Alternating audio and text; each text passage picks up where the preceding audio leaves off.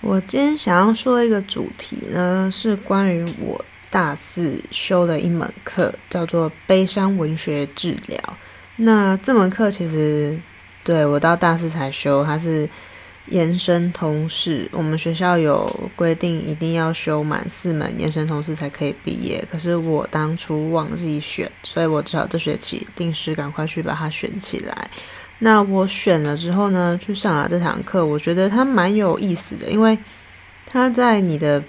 悲伤治疗中扮演一个很特别的角色。它毕竟是团团体上课，不是一对一，可是你可以用它当天的主题去回想你当初，嗯、在同种感觉下的状况，然后会留一堂课或者是半堂课的时间，让你书写下来你当时的心情。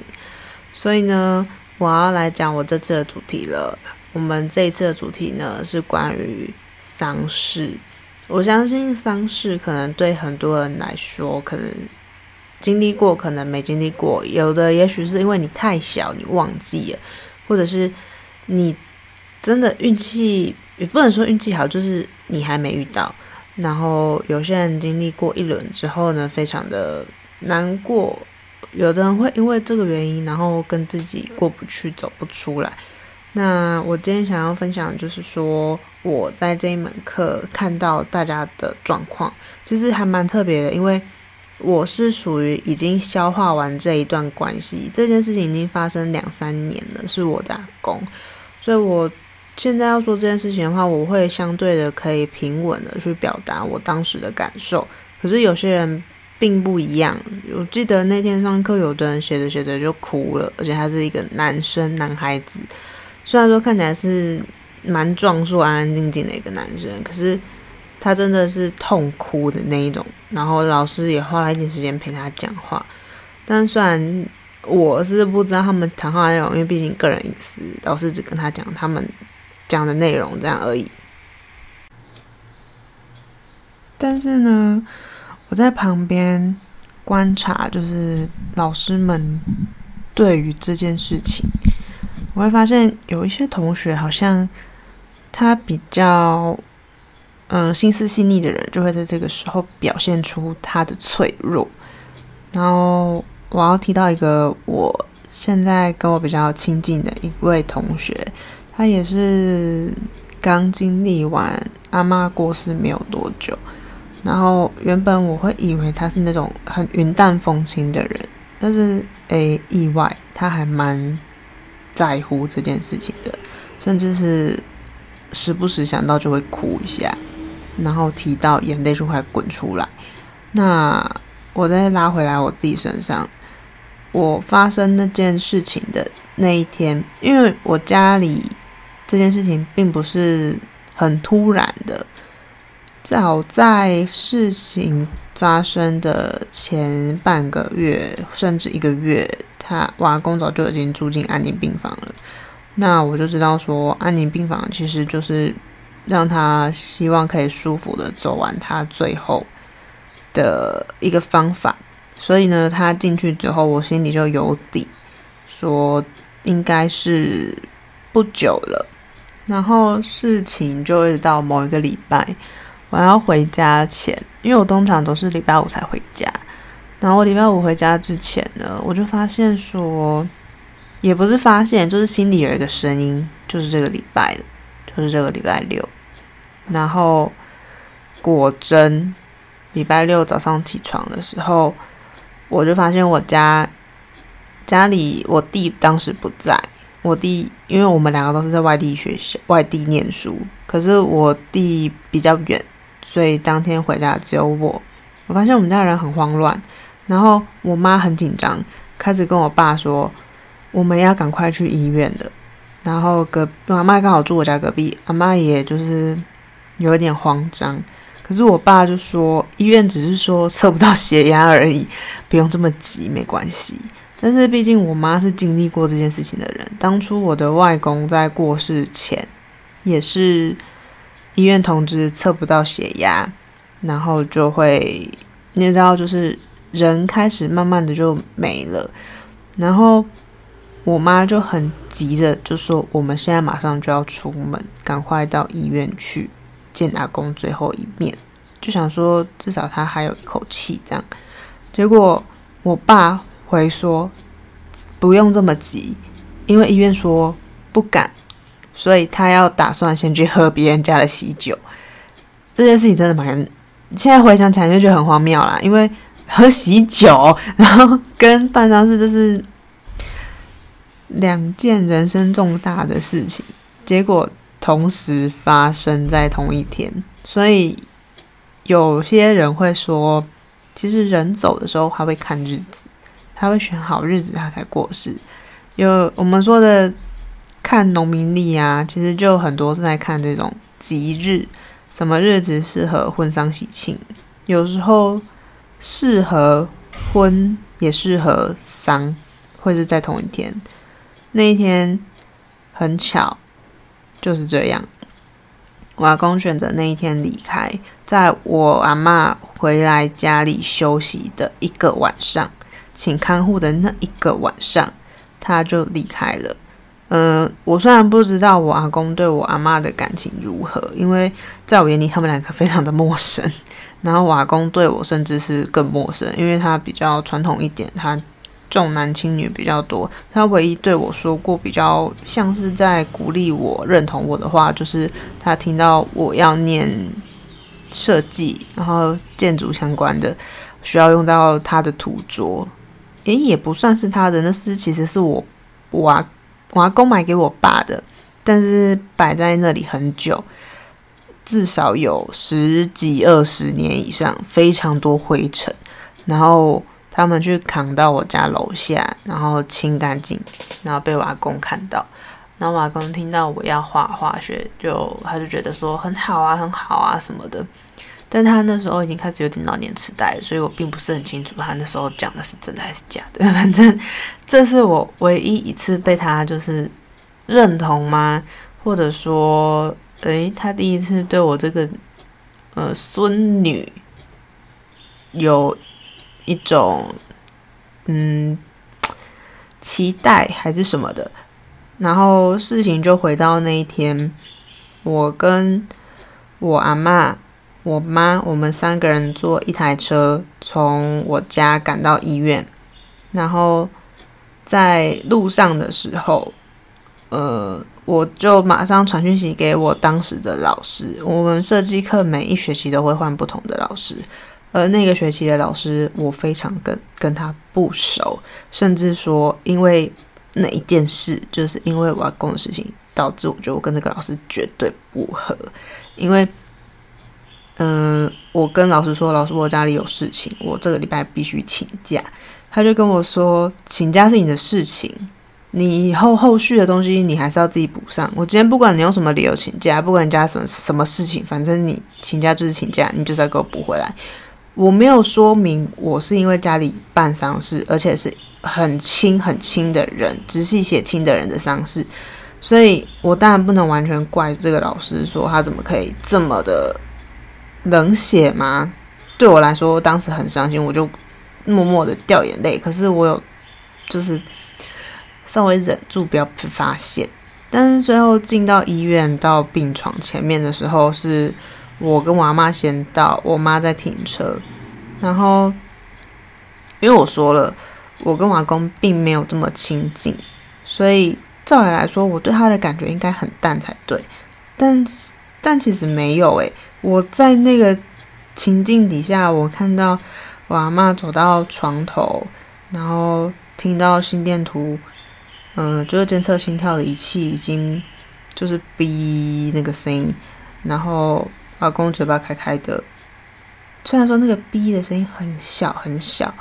因为毕竟不能吵到别人，所以那个声音不知道有没有被控制的比较小。我在那个那个环境下，我看到的状况，我开始掉眼泪耶！我偷偷躲到厕所哭，然后看护就有来跟我阿嬷说：“嗯，还好他在瓦工还还能移动的时候，帮他洗了最后一次澡。”所以他现在身体应该是蛮舒服的，然后就走了这样。嗯、当然我们也很感谢，就是那位看护在瓦工的最后有帮他处理的很舒服。我说的舒服是，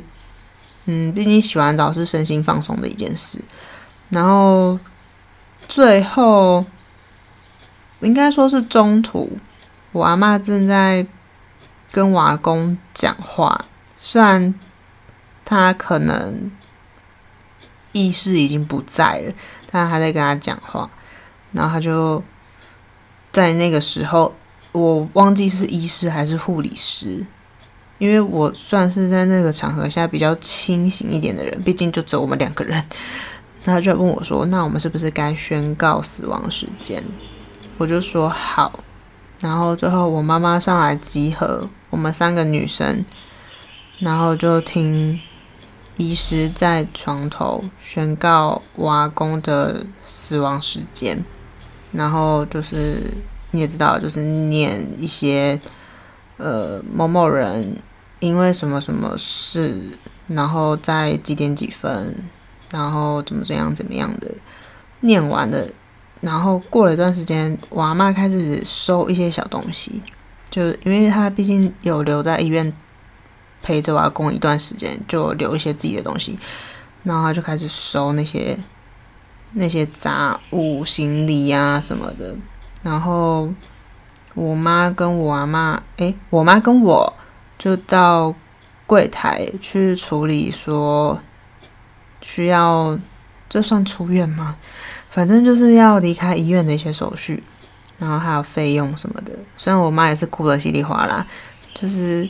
没有血没有血缘的人也是会哭得稀里哗啦。我感情很淡，但是我也是哭得很惨。然后这件事情处理到一半的时候。我爸他出现了，跟我，呃，我还有个阿伯，然后一个姑姑，姑姑在台北，所以他人并没有当天下来，然后是阿伯那边的人跟我爸接连到，然后我爸那个时候他就问说，已经宣告死亡时间了吗？然后因为我们宣告的时候是我们三个人都在场嘛，我妈就说对，已经宣完了。然后我爸就突然有一点激动的说：“为什么现在就宣告？要回家才可以宣？”我那时候躲在角落，我就觉得我好像做错事情了，因为我做了一件不可逆的事，死亡时间不可能重新宣告一次啊。然后我就这件事情让我哭得更是难过。然后他有一个休息室，嗯呃，我们后来所有的。就是轮流啦，因为毕竟一个病房怎么可能塞，呃，我们家三个人加阿嬷四个，然后阿伯他们家又来四个五个，这塞不下嘛，所以我们就先移到旁边去。然后我在外面等，就是休息休息区沙发区那个地方，我也在哭。然后我妈就我就跟我妈说，其实刚刚是我说可以宣，他们才来宣的，然后。我妈听得出来我很难过，因为我就是边哭着边跟她讲，那她就跟我说：“没关系，这个早晚都要宣的，因为这是一个事实，并不会因为说你到你留那一个假的在呼吸的样的形式到家，他的那个样子就比较美好，其实并没有。但这件事情有影响我在后续在家里办丧事的。”头几天，因为我们家在我爸开始接触，比就他本来就一般台湾传统信仰，但是到后面他加入了一些比较宗教性的社团之后，又更深入了一点，然后他就开始变得很龟毛在这一些丧葬礼俗上面，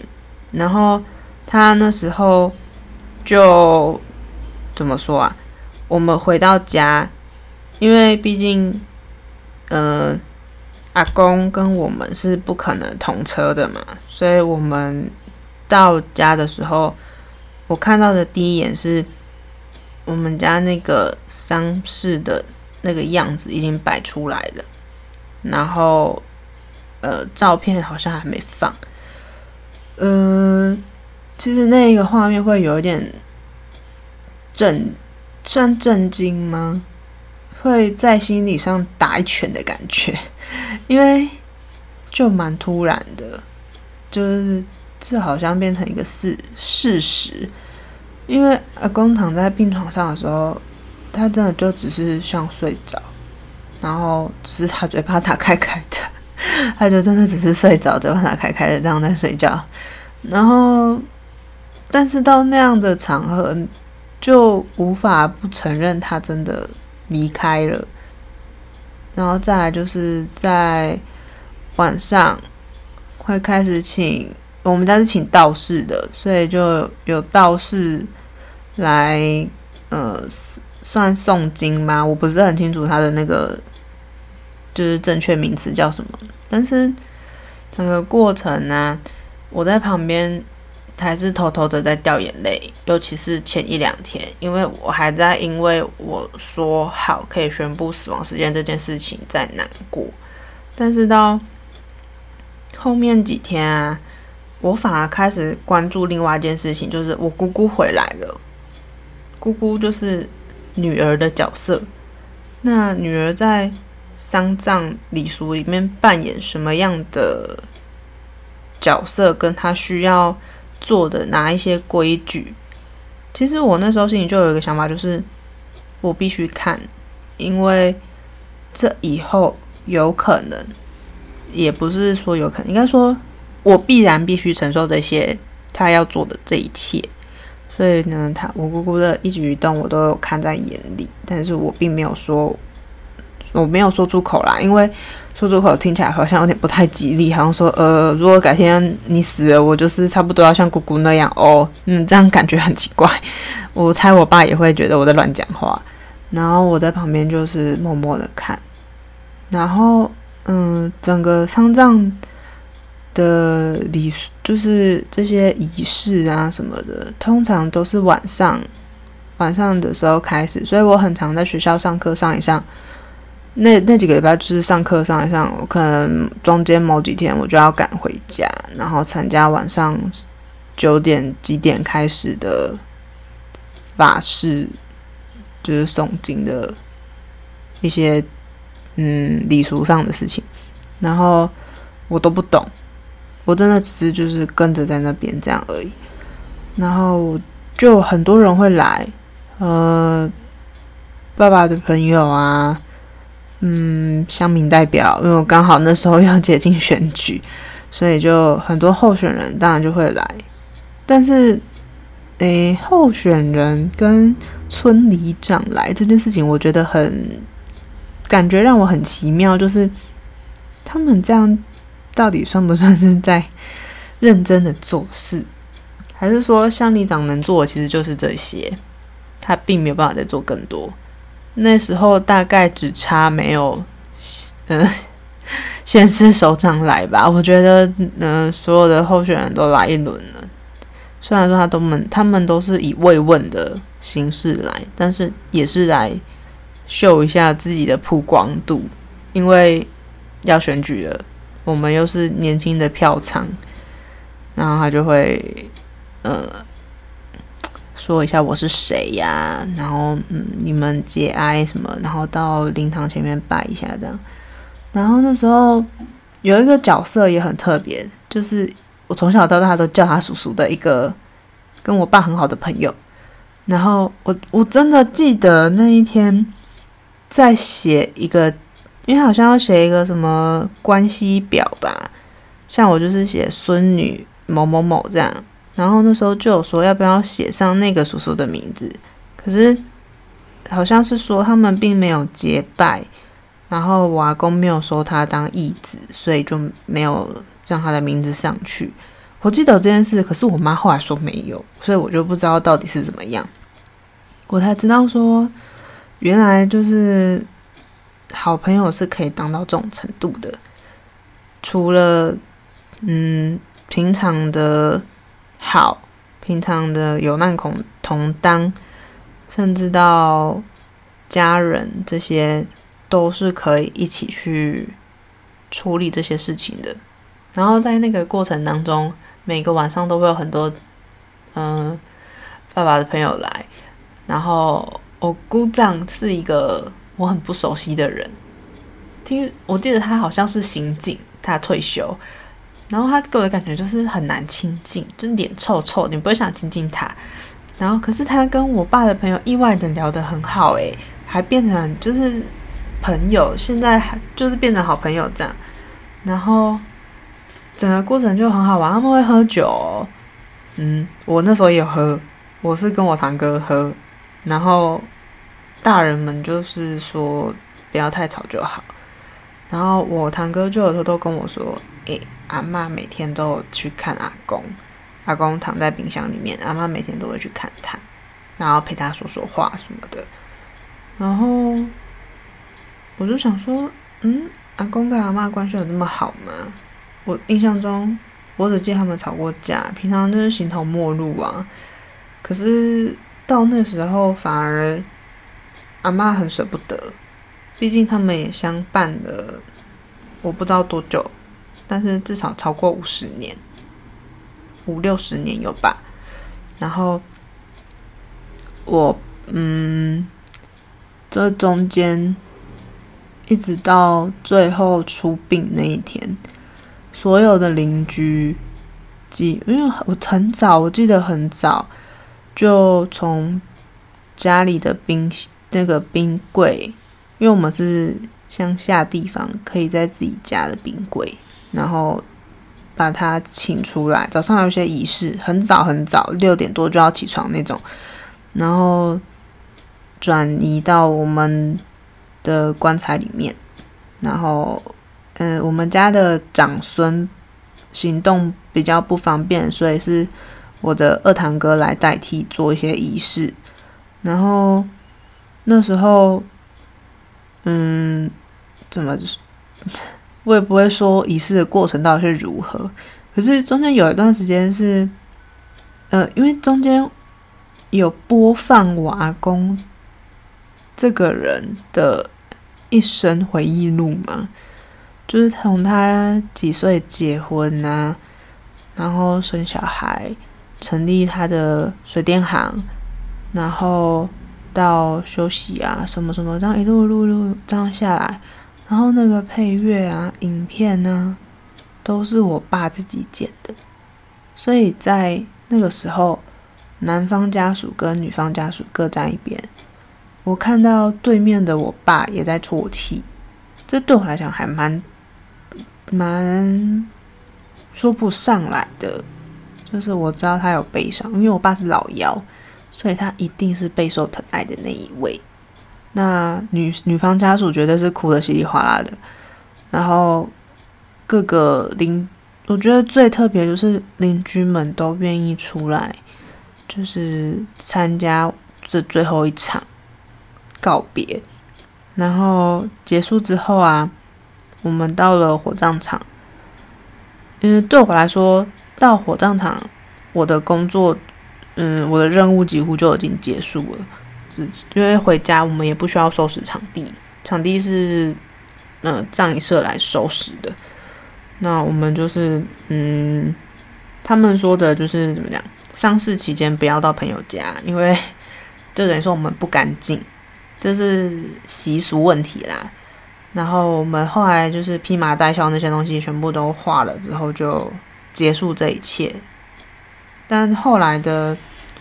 火化啦什么的，这都是我阿伯、阿公不，我阿伯、我爸、我堂哥去完成这些事情的。然后这整件事情结束以后啊，我并没有多大的感觉，我只记得我阿妈当时是需要人家搀扶到告别式现场，因为她哭得真的好惨。然后，对，就是。惨，需要人家扶。可是到隔了几个月，因为我有个侄子，我姑姑的孙子，他还很小，那时候他才三岁吧。他他其实有印象，就是我阿公还在家里的时候，他都卧床，他都在一楼，然后有一个床给他在那边躺。然后有几次去的时候，我就会看到我姑姑的狗跟着。躺在那张床上面睡觉，我就觉得那画面还蛮好玩的，因为很像我家我爸妈就是不准宠物上床，就是觉得他们的毛很麻烦的人。然后摸完狗要洗手，然后像我就是呃家里有养猫跟天竺鼠，摸一摸我直接吃饭我是没有差的，我就抱抱他们我都可以。可是我爸妈就是一定摸完要洗手的人。然后结果我阿公是可以接受宠物上床睡觉的人，我不知道他是没力气赶他下床，还是他接受。但是我就觉得那个画面很可爱。然后我那个侄子在嗯阿公过世后两个多月吧，回来的时候就问了我阿妈，哦，他叫我阿嬷叫阿周，他因为因为毕竟我侄子叫我姑姑，他就问我阿周说那个躺在床上的阿周嘞，我阿妈很直接的回他啊死掉啦，然后我就想说不对，你当初不是哭得很难过吗？你怎么这么云淡风轻的就说他死了？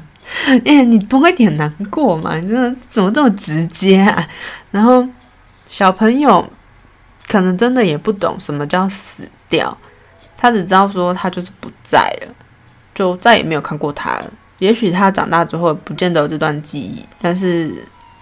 那段对话真的还蛮好玩的，很特别，就被我这样子记了下来。然后事情就一直到了今天，我的主题。呃，丧事一个人的最终，因为大家都说嘛，棺材里不是躺老人，是躺死人。那每个人一定都会等到这一天，等到这一天的时候，不管那个人是躺在里面的是你还是别人，你是站在旁边哭的还是躺在里面看的，都好。呃，我们要怎么面对这这一切？或者说你才刚经历完别人的，然后怎么消化这这些，然后甚至我想到，如果哪天真的等到我需要去操办这一些事情的时候，我要怎么去操办？我给了自己一个答案，就是按照瓦工的方式去操办我爸的。这不是在诅咒我爸哦，我先说没有，我只是觉得。因为那时候的很多礼俗的事情都是我爸在 handle，所以我就会觉得说，毕竟那一些一系列整整几周的呃活动或者是仪式，其实都是做给我们活人看的，死人有没有感知，我们真的不知道。但是我能知道说我爸在意这一些，所以我觉得他轮到他的时候，他可能也需要这一些，所以。我也许就会很直接的，就是按照这一些去，呃，回馈给我爸，去完成他自己的一些坚持。我爸也是很坚持、很龟毛的一个人，所以呢，我今天想说的大概就是这些。再来，你要怎么消化自己的情绪？就像那一堂课，他希望我们书写下来，你最近一次参加丧礼是什么感受、过程、整个故事如何？我觉得书写真的是一种蛮特别的方式，可因为你就像去咨商一样，你把事情或者是故事在书写复诵一次的时候，你在理那个思绪，理完以后，你会得到一个新的，不一定当下就会得到。但是你会在无限次的这样子的，嗯，书写啊，就是无限次的顺过一次你的心理感受之后，你就会慢慢的对这件事情有自己的理解方式，甚至是解脱吧。我觉得是一个蛮好的心理。开导的方式，比起你拿着电话到处跟人家说“我今天心情很不好，因为我遇到了什么什么事情，怎么办”，会好很多。那下次有机会的话呢，我也可以来分享我从高一到我目前大四，现在加起来总共七年的时间，我看身心科的一路的心路历程。那今天的分享就先到这里，大家拜拜。那 这个结尾是太突然了，但是就这样，拜拜。